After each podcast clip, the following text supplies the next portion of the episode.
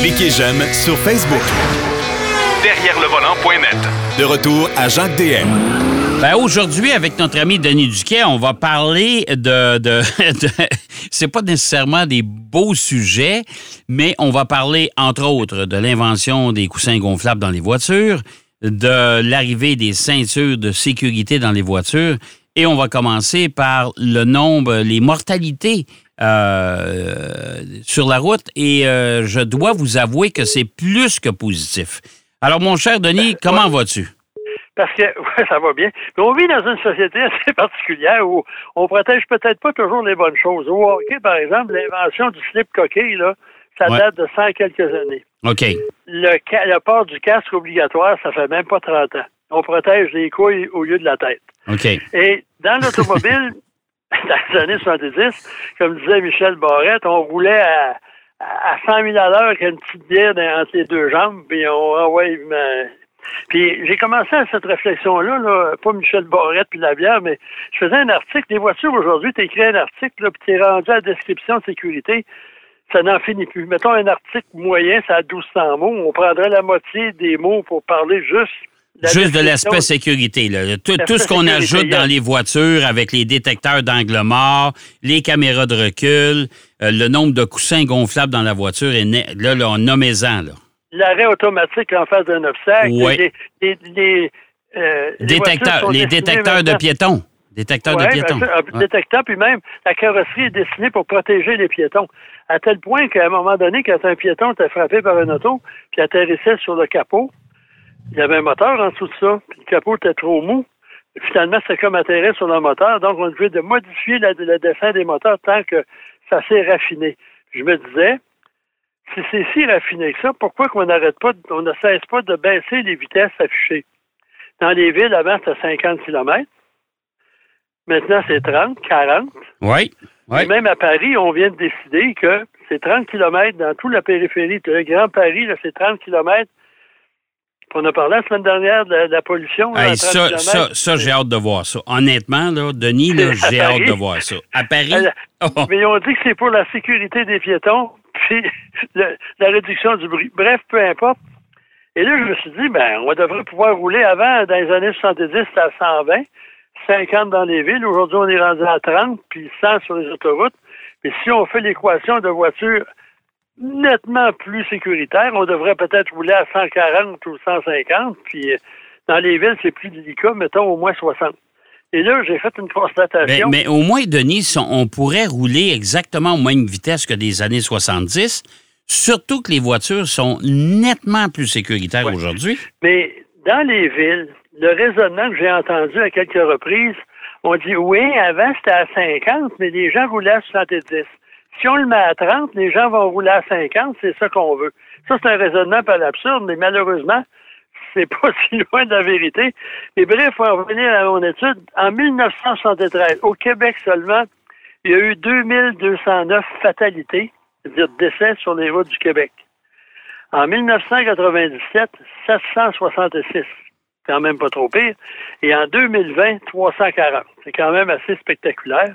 Hey, c'est quand même quelque chose. là. La diminution est, est- est- est plus que probante. là. Puis même si on avait laissé les limites de vitesse des années 60-70, là, qui étaient supérieures, et si les gens respectaient ces limites-là, je- moi, je suis persuadé qu'on on serait en bas du 100 fatalités par année. Parce que quand on regarde les accidents, les photos d'accidents, les faits de recherche sur Internet, les voitures sont complètement désintégrées. Ils roulaient Ouais. pas à 40 km. Pour, tu peux pas arriver, même avec un face-à-face, à avoir des voitures qui sont en morceaux. Puis là, il y en a qui disent, oh oui, mais ils ont pris les pinces de- des incarcérations, mais tu peux pas transformer une voiture en ferreur quand tu coupes une portière, là. Non. Les Non. gens roulent en malade, puis même l'autre fois, il y avait, puis ça, ça date pas d'hier, il y a eu un accident sur le boulevard Saint-Laurent à 160 km heure. Un boulevard urbain. Sur le boulevard. Saint-Laurent à Oui, monsieur. 160 km Oui, monsieur. Puis c'est arrivé il y, a, il y a de nombreuses années aussi, je m'en souviens. Bon, ça fait longtemps que mon père est décédé, puis on, et on en avait parlé. Qu'est-ce que tu veux? 100 000 à l'heure sur le boulevard Saint-Laurent. Ça n'a pas de bon sens. Ça n'a pas de bon sens, certain. Mais en tout cas, si on se respectait, là, avec les voitures sécuritaires, on pourrait conserver les, au moins les limites de vitesse qu'on a. Mais avec les routes qu'on a aussi, c'est un autre problème. En Allemagne, là, il y a une portion des autoroutes qui sont sans limite de vitesse, dépendamment des circonstances, hein, parce que c'est pas toujours euh, illimité, mais les routes sont impeccables, puis les conducteurs sont sérieux et respectueux. lois. ouais, ouais, tout à fait. Puis en plus, en Allemagne, si tu te fais attraper avec des pneus dont la cote de vitesse n'est pas la bonne, par rapport à la vitesse où tu allais, l'amende est plus élevée que l'excès de vitesse. Ah ouais? logiques, là. Oh boy. Tu peux pas avoir des pneus là, euh, à ple- euh, de, mauvaise qualité, puis plus de rainure, puis rien, puis rouler comme un malade. C'est une autre affaire, ça.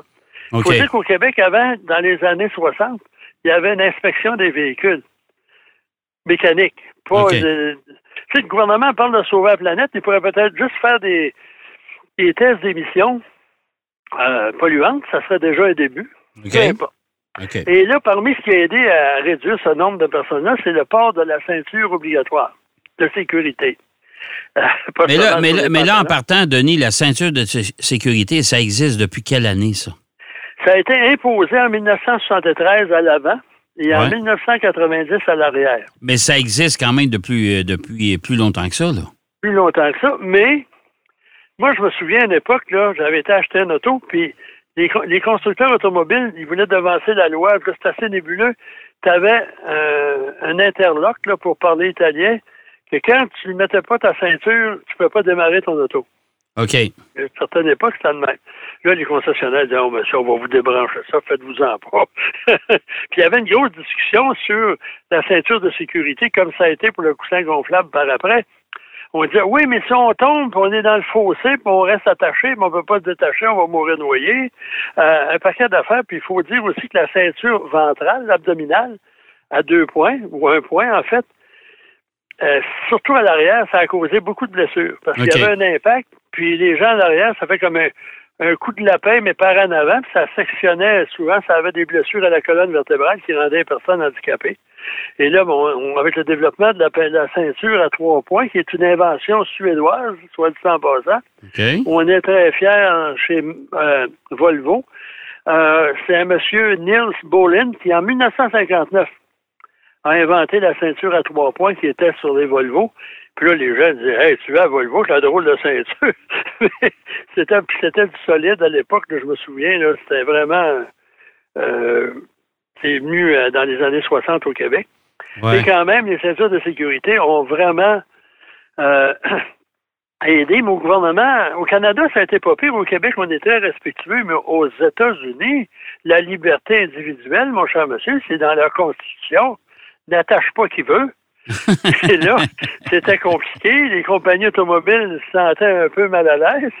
À ce moment-là, tu dois te souvenir de ça. Il avait la ceinture automatique. Ah, ça, je- j'étais pour t'en parler. Ça, c'était chez Ford et Mercury. On avait inventé ça. Oh. Où quand on ouvrait la portière, on s'assoyait. La ceinture était prise après le cadre de la porte. Ouais, c'est ça. Là. Puis là, ça descendait de Puis là, on s'assoyait, puis euh, elle venait nous attacher tout seul. Hein? Mais chez GM aussi, il y avait ça, tout le monde. Puis le problème de ça, c'était moindrement distrait, puis tu te penchais la tête. Tu manquais de te faire guillotiner par ta ceinture. Puis apparemment, ça, les portières étaient pas assez solides. Tu as une autre invention. Ils ont dépensé de l'argent pour des, des trucs inutiles. Mais la ceinture, puis il y en a beaucoup qui veulent pas la porter encore, surtout aux États-Unis. On voit ce qui se passe pour le masque puis le vaccin. Ça a été la même affaire pour la ceinture de sécurité. Puis ils ont beau prouver que c'est bon, c'est pas bon. Il y en a qui veulent rien savoir. Au Québec, je pense que 90% de la population l'utilise. Puis même moi, là, tellement habitué, même je vais faire, euh, je vais reculer ma voiture pour la stationner ailleurs, puis je vais attacher ma ceinture. Mais incidemment, selon la loi du Québec, le seul temps où tu ne peux pas t'attacher, c'est lorsque tu recules ton véhicule. Pour avoir plus de facilité de manœuvre, là, à ce moment-là, je sais pas si tu te souviens des anciennes contacts, là, Lamborghini, c'est le moyen de reculer ça, c'est, d'ouvrir la portière puis de sortir la moitié du corps pour, parce qu'on voyait rien. Mais Oui, tout à fait. que la ceinture, ça marchait pas. Mais aussitôt que tu es en marche avant, euh, là, tu euh, attaches la ceinture. Puis. Il y a un paquet, de, j'embarquerai pas là-dedans, on n'en finira pas, une sorte de subtilité du port de la ceinture, des amendes. Si tu as 16 ans et plus, c'est toi qui es responsable. En bas de ça, pas attaché, c'est le conducteur qui est responsable. Les chauffeurs de taxi, ils ont des, ils ont des allègements, mais pas partout. En tout cas, c'est... Mais tout ça, compliqué? tout ça pour dire qu'on est parti des- des- des- des- du nombre de morts sur nos routes. Euh, on s'aperçoit que les voitures sont de, de plus en plus sécuritaires. Il y a eu l'invention de la ceinture de sécurité, l'imposition de la ceinture de sécurité aussi avec les années, dans les années 70. Et là est arrivé aussi les fameux coussins gonflables. Oui, ça, ça a été, ça a pris du temps avant ça. La ceinture de sécurité, ça a été quand même euh, assez rapide.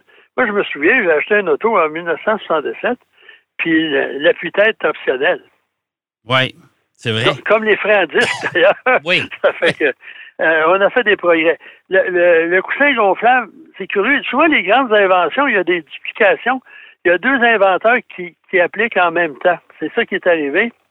Il y a M. John Hendrick qui a déposé son brevet euh, en 1952, mais il a reçu le brevet en 1953 au mois d'août. Il y a M. Walter Linderer, un Allemand, qui habitait en Allemagne. Ouais. Il a eu son brevet en novembre 1953. OK. Et ça reste de même. Puis, un détail intéressant, Atrick était dans la marine pendant la Deuxième Guerre mondiale.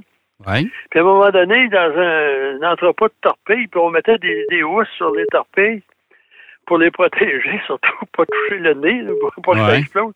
Ouais. Puis là, il y a eu un, une fuite d'air comprimé, puis le, la housse s'est gonflée.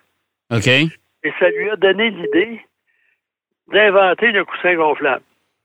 Ah. Il a eu son brevet, mais ça n'a pas donné de suite parce que un des problèmes de ça, c'était que c'est on utilisait de l'air comprimé. Ouais. C'était pas assez rapide. Aussi, ça prenait un détecteur là, de, de pour lorsqu'on avait un impact. Et c'est un Japonais en 1964, M. Kodaru, Ouais. je peux lire mon écriture. Lui, il a développé un explosif euh, à poudre, là, qui, qui, quand le détecteur, qui l'impact est suffisant, la vélocité et l'impact est suffisant en G, il va déclencher ça, puis là, le coussin va se gonfler. Puis là, Mais c'est, euh, est-ce que c'est ça qui a donné des mots de tête à Takata qui, euh, qui ah, est pris avec. Oui, mais hein? il y avait des morceaux de métal qui apparaissent, là, mais ça, c'est récent. Ouais. Et ce monsieur-là, là, ça a été approuvé dans, je sais pas, 64 pays, mais ça a pris du temps. Il faut remonter en 1971. Quand le, le brevet de M. Etrick expire, comme par hasard, Ford installe des coussins gonflables. OK. Dans ses voitures. Là, il n'y a pas de brevet, ça coûte moins cher. Ils ont fait le coup avec les, les essuie-glaces intermittents, d'ailleurs. C'est un professeur de, collège américain qui a inventé ça, puis euh, il est allé proposer ça à Ford, puis ils l'ont, euh, en bon québécois, ils l'ont niaisé. Puis à un moment donné, ils ont fait un film là-dessus, d'ailleurs. Il attend à l'extérieur de son école pour prendre, je sais pas quoi, un taxi ou euh, quelqu'un va lui donner un livre, puis il va passer des Mustangs. Ouais. Ils ont tous des essuie-glaces intermittents. D'accord. OK. Comme par hasard, ils ont développé ah. ça quelque part. Mais ça, ils ont fait un film avec ce, ce bonhomme-là. Ben oui, c'est hein? ça que je te dis. Ils ont fait un film. Lui, il a gagné. Il a bien passé sa vie à poursuivre Ford. Ouais. ouais. Mais pour en venir à nos trucs, ça a pris bien du temps. Et, et, le capteur, ça a été uniquement en 1967, M. Alan K. Braid qui a inventé ça.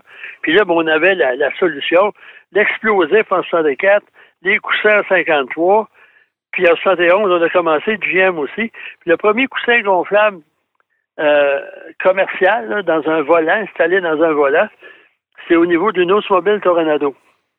OK.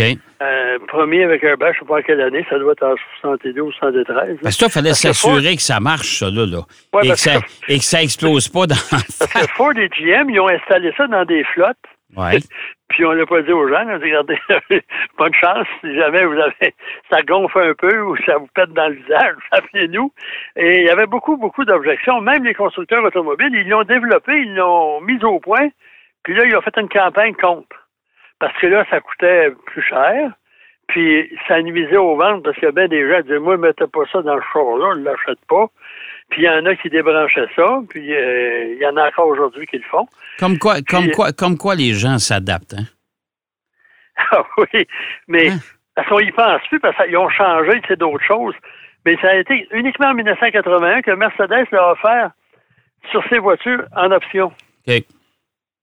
Et la première collision face à face de deux voitures équipées de coussins gonflables. Oui. Et c'était une, quasiment pas possible en Caroline du Nord. en 1990, Ouais. C'est deux Chrysler Le Baron 1989 é- équipés de coussins gonflables qui se sont frappés face à face. C'est assez spécial quand même, deux, deux voitures de la même voitures marque. de la même marque, puis de la même modèle, etc. Ouais. Puis le, le coussin leur a non seulement sauvé la vie, mais ils n'ont eu que des blessures mineures. Ouais. Il y a un autre truc aussi, c'est que euh, les, euh, les gens Ouais. aux États-Unis ne voulaient pas porter la ceinture. Ouais. Ça a obligé la loi à obliger les constructeurs automobiles de faire des coussins gonflables pour des conducteurs et passagers qui n'étaient pas attachés par une ceinture. Ouais, mais là, tu sais, c'est parce que là, tu te ramasses. Regarde, faut s'attacher, puis t'as les coussins en plus, là. Oui, mais là, eux autres, il y en a qui ne s'attachaient pas. Ouais. Puis ce qui arrivait, c'est que là, sûrement que les coussins américains dans ces années-là, c'était à peu près gros comme un matelas. Parce que là, tu as un impact. Puis là, l'impact du. Vu que la, la personne va se déplacer plus rapidement en cas d'impact, ça prend un coussin qui se déplace très rapidement, qui Ouais. est immense. Ouais. Et ça a causé beaucoup de blessures parce que les gens arrivaient, puis euh, à ce moment-là, puis il y a eu un problème. Il n'y a pas tellement longtemps, les, le pédalier réglable, Ouais.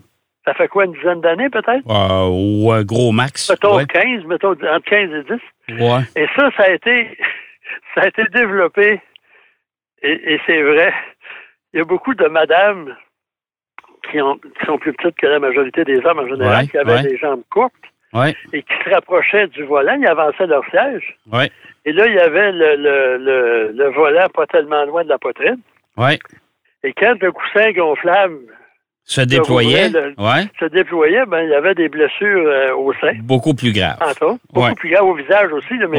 Ça fait qu'à ce moment-là, ils ont dit, pour les empêcher de se rapprocher trop du volant, on va, On va mettre les pédaliers. le pédalier. Bon, écoute, euh, mon cher Denis, c'est tout le temps qu'on avait, mais euh, on pourra peut-être continuer la semaine prochaine. C'est intéressant, ça, de voir l'interaction des, des, des, euh, des transformations dans les voitures, surtout sous l'aspect sécurité. Merci, mon cher Denis. On se reparle la semaine plaisir. prochaine.